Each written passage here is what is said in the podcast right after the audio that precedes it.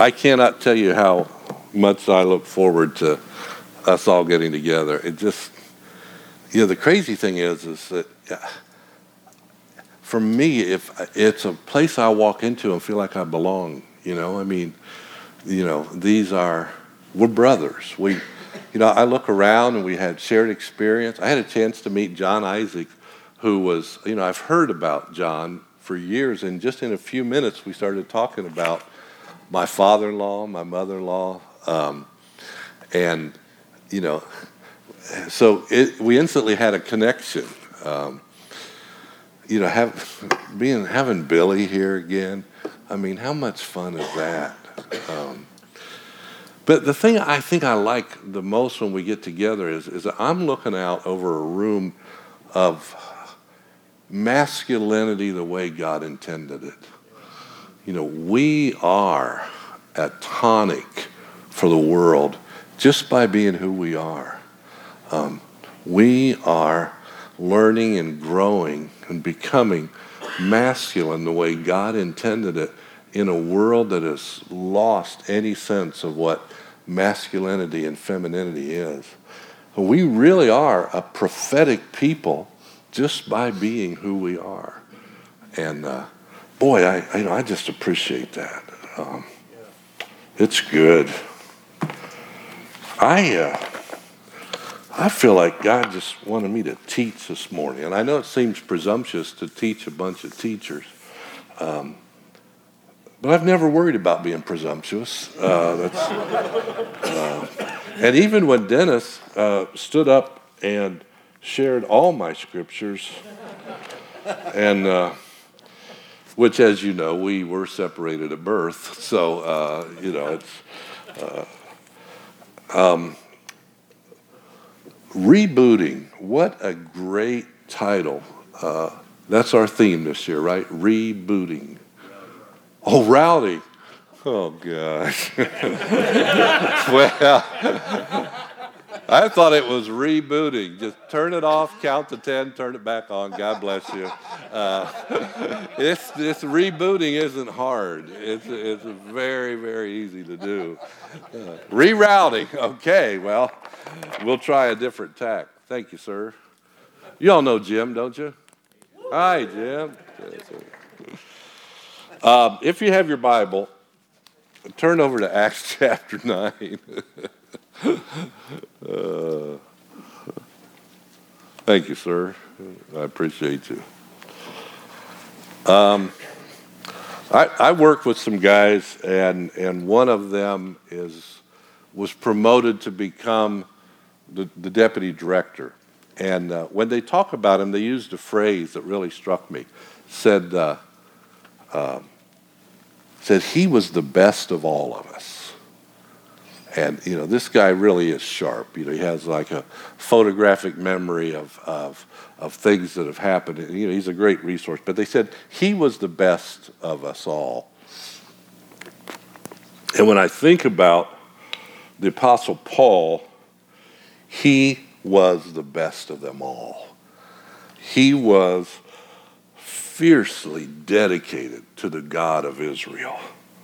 He loved the history. He loved the covenants, the temple, the purity of the people of God. He loved the covenant keeping, covenant making God of Israel. He was zealous for God. And I don't think he was on anybody's short list of probable conversions in that particular day.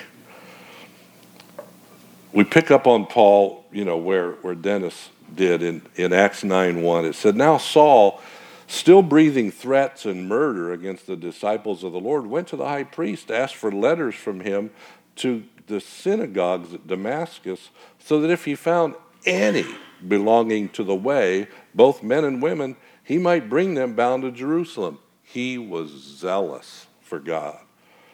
And as he was traveling, it happened that he was approaching Damascus, and suddenly a light from heaven flashed around him. And he fell to the ground. And a voice saying to him, Saul, Saul, why are you persecuting me? And he said, Who are you, Lord? He said, I'm Jesus whom you're persecuting. But get up and enter the city, and it will be told you what you must do. The men traveled with him stood speechless, hearing the voice but seeing no one. Saul got up from the ground. And though his eyes were open, he could see nothing. And leading him by the hand, they brought him to Damascus, and he was there three days without sight. and he neither ate nor drank. I like the King James. It says, when he, when he says, I'm, he says, I'm Jesus whom you're persecuting. Why are you kicking against my proddings? Why are you kicking against my proddings? God had been after him, but he wasn't listening.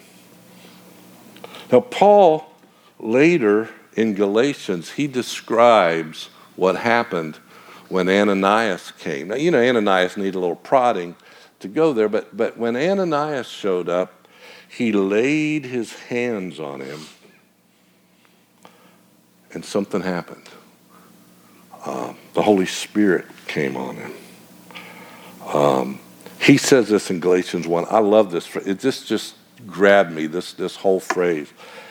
When God, Galatians 1, when God was pleased to reveal his son in me. I love that phrase. This happened to Saul when God was pleased to reveal his son in him. The, the light flashed on the outside, the revelation happened on the inside, and it was God's initiative. It was God's doing when it pleased him, when, when it was what he wanted. This whole rerouting thing makes no sense unless we're rooted in the fact that it's God who is initiating, and that the God who is initiating it is the God of the universe, the King of kings, the Lord of lords, and He's God active in the world. But my first point is all rerouting is for the purpose of God revealing another facet of Himself to us. All rerouting is for the purpose of God revealing another facet of himself to us. Now, how many of you can say amen in your own experience? Every time God has rerouted you, haven't you seen him reveal another dimension of who he is and, and of what happened? Now, this Saul, this the Pharisee, he was an exceptional man, a Pharisee of the Pharisees, blameless according to the law, steeped in holy scripture, fiercely devoted to the God of Israel. And now he's in Damascus, blind from a glance at the glory of the Son of God. He never expected it. He never saw it come and certainly wasn't looking for it. And along comes Ananias, and he lays his hands on him and Paul describes again in, in, Galatians 1, he says, God was pleased to reveal his son in me. But in Romans 5 and in Romans 8, God, there, Paul tells another dimension of what happened to him. Now, you'd think, well, no, Paul wasn't describing his conversion. He was describing other things. He, it was a theological statement. I mean, if you think theology in the Bible, you always think Romans, right? Um, but here, here's how I read theology theology, Paul's theology grew out of his existential relationship with God. Right? Now, I said it that way for Paul, and now I'm going to say it for the rest of us. Paul's theology grew out of what he experienced of God. Okay? Smaller words, shorter sentences. But I, you know, Paul taught what he knew. His, it, was, it was his experience of God. And so here's how he described it. In Romans 5, he said, The Holy Spirit came cr- rushing in, invaded my life, and poured the love of God out into my heart. And in Romans 8, and this is, this is what altered Paul. In Romans 8, Paul said, The spirit of sonship came on me. Now, this, he loved the God of Israel. He loved Jehovah. He loved Adonai. He loved the Lord of hosts. He loved the Lord my healer. He loved the Lord revealed in Exodus. He loved that God. But the spirit of sonship came on him, and it says he erupted with Abba, Father. He had never called God Father before. God flashed. He saw the glory of the God that he loved in the face of Jesus Christ. It altered him. Rerouting is about being altered by an understanding, uh, a fresh understanding of God.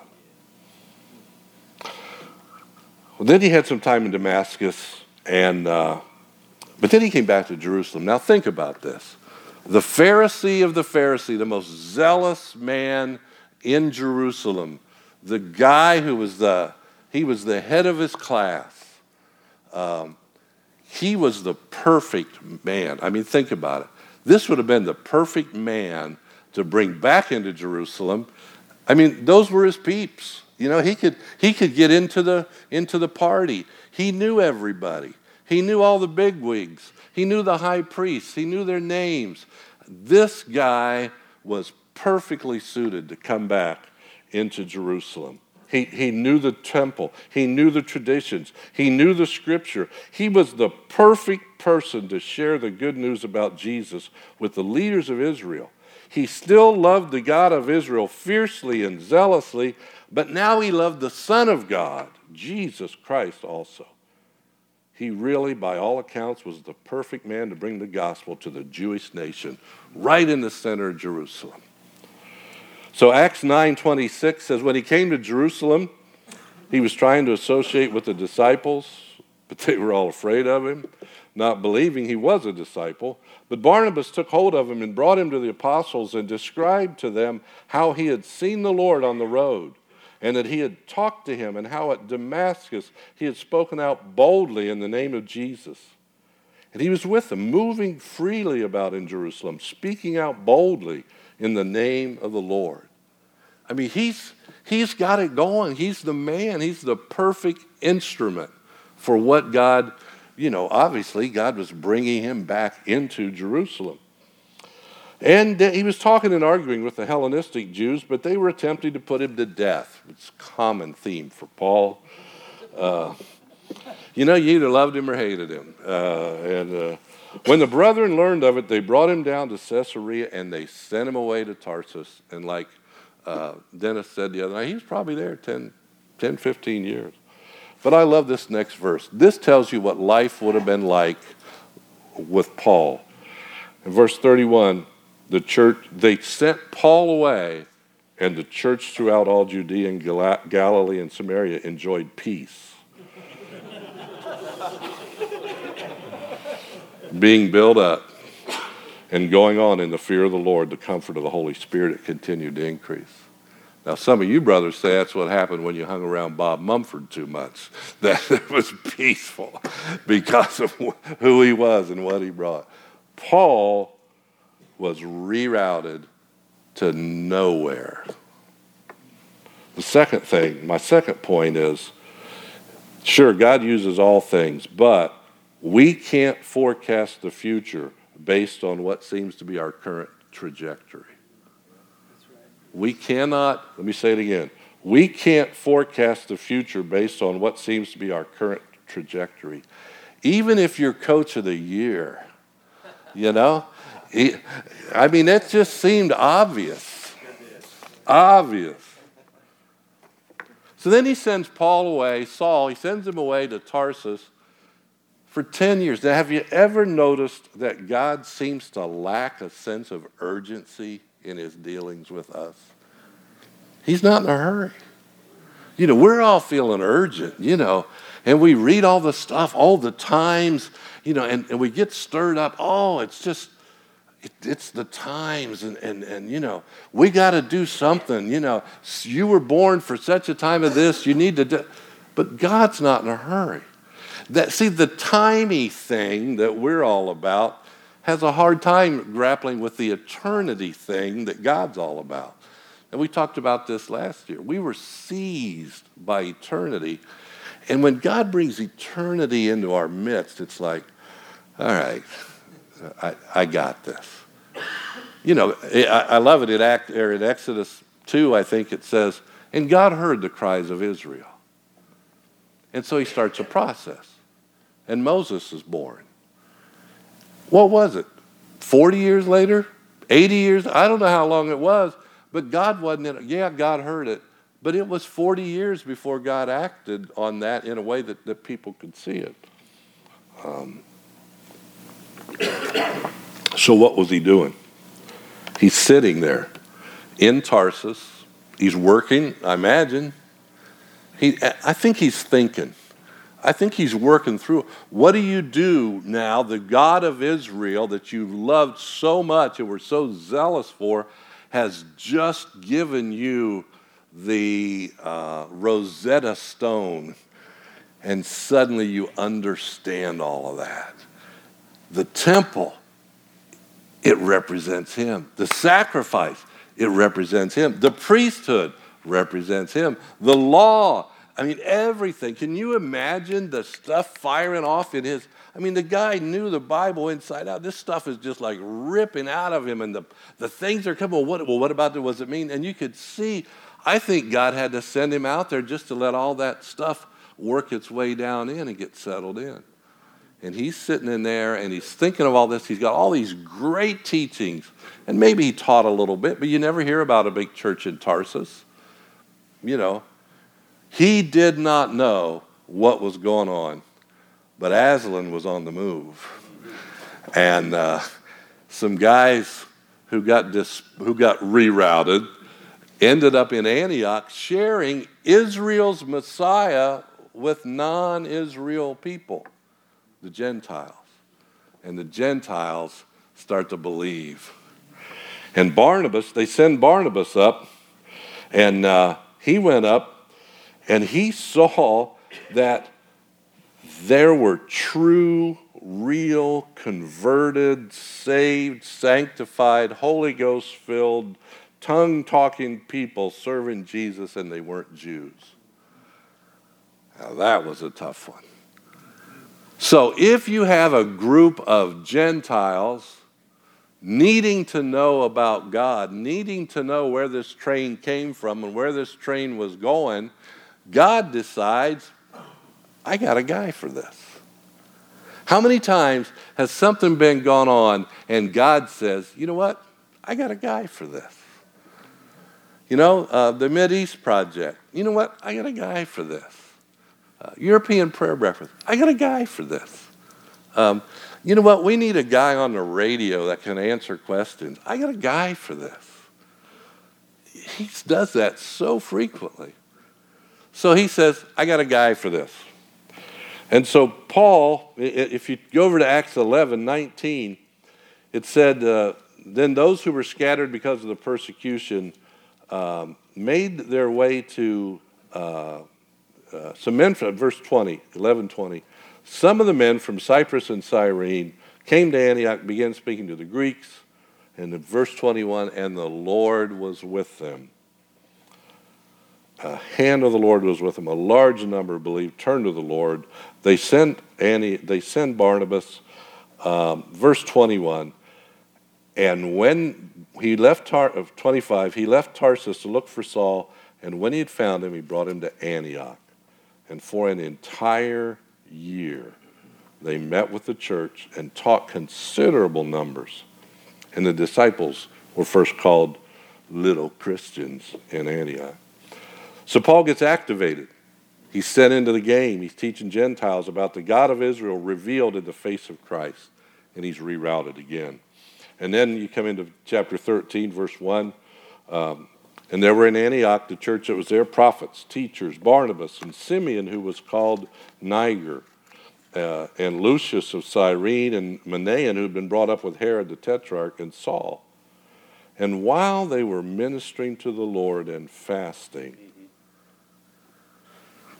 I got really convicted when I read this. I, I pray a lot, you know, I intercede a lot. Um, I, I share my heart and my soul with God a lot. But I need to confess to you guys, I don't just minister to the Lord just because He's God. in the kind of way that, that I think would be pleasing to Him. You know, getting up in the morning, morning priesthood, Father, we lift up the sacrifice of praise to you. Stopping in the middle of the day, just worshiping God, functioning as a, a royal priesthood, and just ministering to the Lord. Just telling the Lord how good He is, reciting all the things that He's done, remembering well, um, worshiping, getting absorbed in who God is and the, the characteristics of God.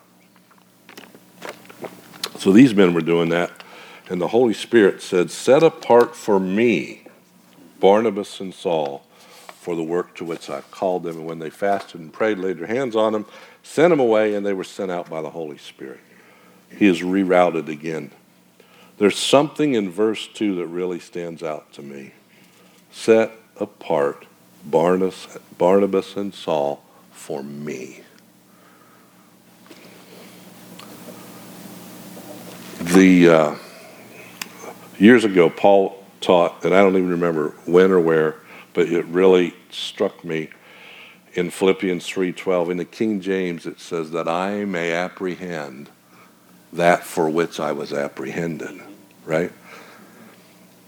In uh, Ephesians 1 he says in love he predestined us to adoption to himself as sons belonging the what God apprehended us for is first of all about Himself.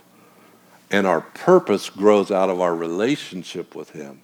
And after be, apprehending that, that, you know, what God wants us to do grows out of our, our relationship with Him. Set Barnabas and Saul apart for me. Now, I got time to meddle, so I think I will here. But I think God is after us as a people to keep giving ourselves to Him, to recognize that we are, He said, I will be their God, they will be my people. My identity is not wrapped up in what I do, what my function is, what my ministry might be. My identity is wrapped up in being His. He says, you know, He. Holiness is not about not smoking and drinking. Holiness is about knowing that you're set apart for Him. And not in a way that says, well, you know, I can't eat this and I don't watch that and I don't say this. All that stuff grows out of an awareness in my soul, deep in me, that I belong to Him. I am His. He is mine. That's crucial for us. We cannot continue to walk in the love and life of God unless we do it out of a deep, deep, face to face, recognizing that God called us to Himself. To Himself to be with us as sons. Sometimes I, I lay in bed at night and I picture us sitting this gigantic table, the marriage feast of the Lamb, and knowing I absolutely belong here. It's the place I belong the most. It's here with my Father, with his sons and daughters. And that's what I touch when we get together. When I said I feel like I belong, it's here at the table of the Lord. So, point three is he calls us to his person before he calls us to his purposes. He calls us to his person before he calls us to his purposes. If we think his purposes are before his person, we may be merely using him for self help. That's free. I'll just throw that out there. Um, then we come to that other great scripture that, that Dennis talked about in uh, Acts chapter 16, verse 6 And this is a, this is a great passage. He says they passed through the Phrygian and Galatian region, having been forbidden by the Holy Spirit. It was not the devil. You know, you can rebuke it, you can fast and pray, but the Holy Spirit said no. Now, here's the thing you learn from Paul in Romans chapter 9. Paul had a settled conviction that God had every right to do whatever he wanted with him. You read Romans 9. The Creator has every right to say to His creation, do this, don't do that. The potter has every right to take that clay pot and say, you know what? Let's add some more water. I might just change this thing. You know? Clay pots are, are, are interesting. My, uh, my cousin was in the Army in the 70s and he smoked a lot of weed.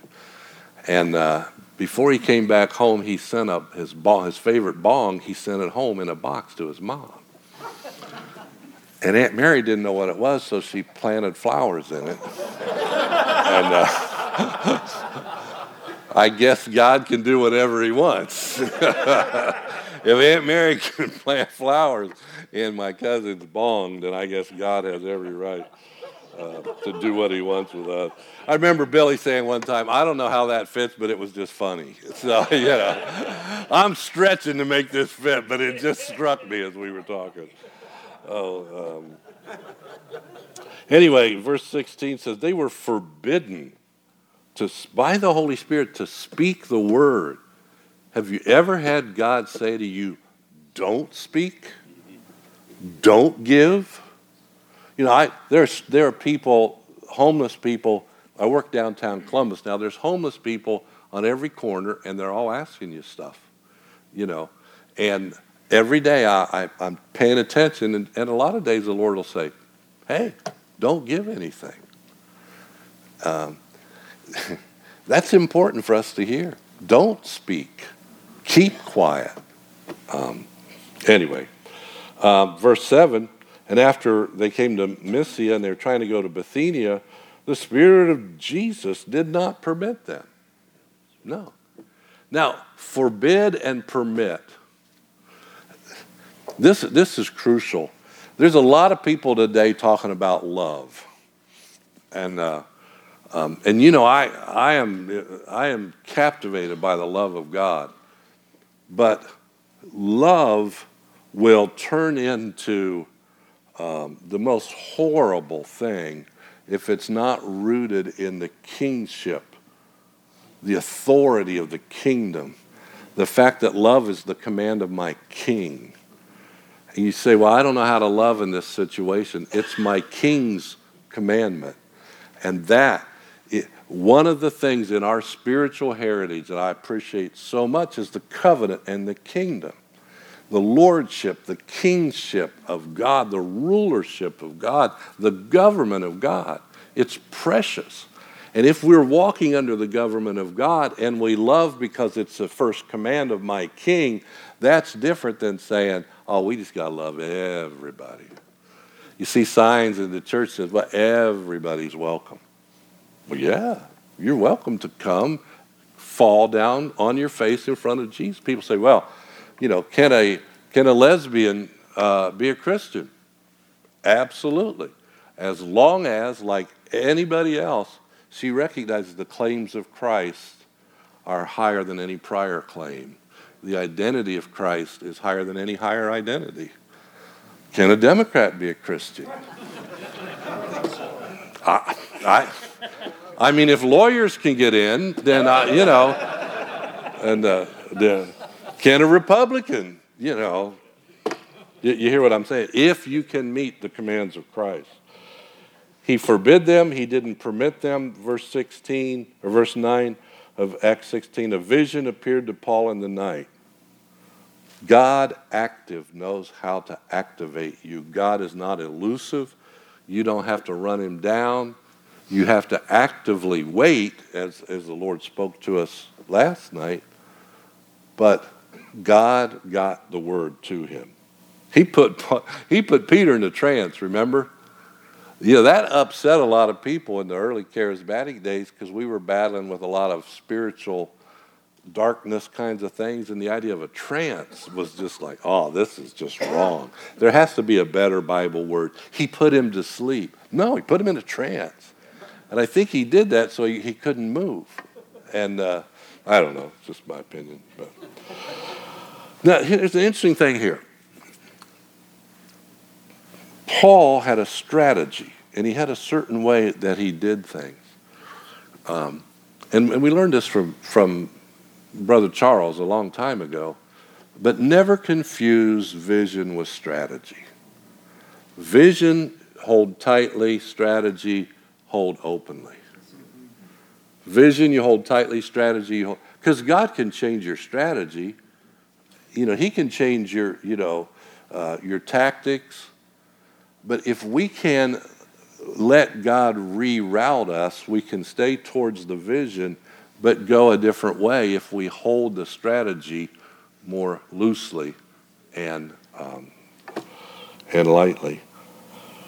So I told you that Paul had a deep seated conviction the potter had every right to do whatever he wants with his creature.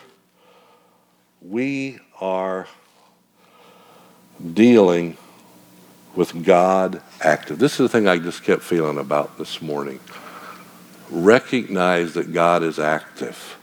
We get to participate in that. Recognize that Aslan is on the move, and we get to participate in that. We don't generate it, we don't make it happen. We get to participate in it. Now, I got time for one last word, and, and uh, please hear my heart on this, because um, I don't want to upset anybody. But in Acts 13 36, it said David served the purpose of God in his own generation. Now, I just spent two days in training classes at work about managing a multi generational workforce. And in this training, they stratified everybody in there and they set everybody inadvertently, they set everybody against each other. You know? Well, you know, you millennials think like this, and you Gen Xers think like this, and, and you old baby boomers. You know, they're saying, they're putting words in the mouth of each one of these groups. I know, you know, the millennials actually, what they want to say is, we wish you old guys would die and give up your space in the office. They said that. And, and I saw this stratification going on. And then I started thinking, and I hate it. I just, now, I understand there's a difference. You know, um, I understand that, that there's some cultural things that are different. But I believe, and you, this is up for, for grabs, I believe that if you're alive, you are in this generation.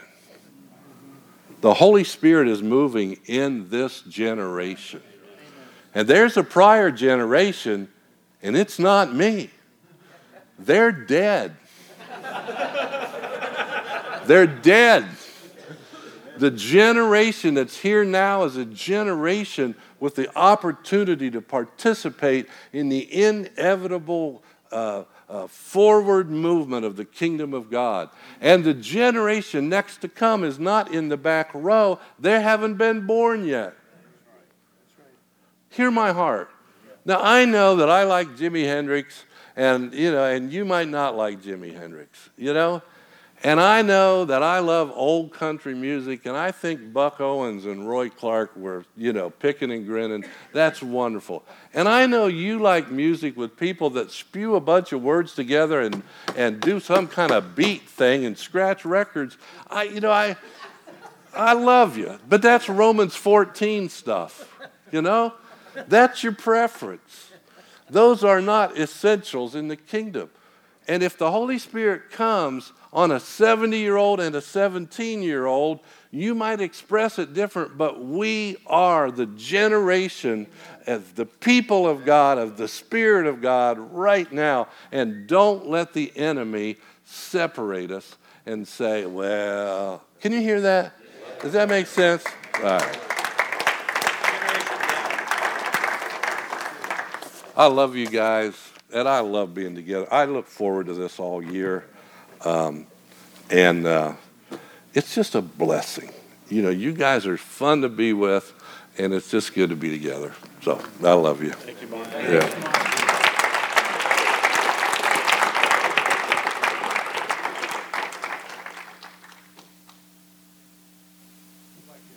Kevin Lilly right now. Kevin, uh, Kevin has a stream of Jamaican, and when he talks sometimes, there's some dialect that comes out and nobody knows what he's saying. And the words sound like English, but they're not. And uh, Kevin has the ability to make you laugh at things you probably shouldn't laugh at. And, uh, and that's one of the reasons we appreciate you so much. uh, you know I was going to try to get back. Yeah, all right.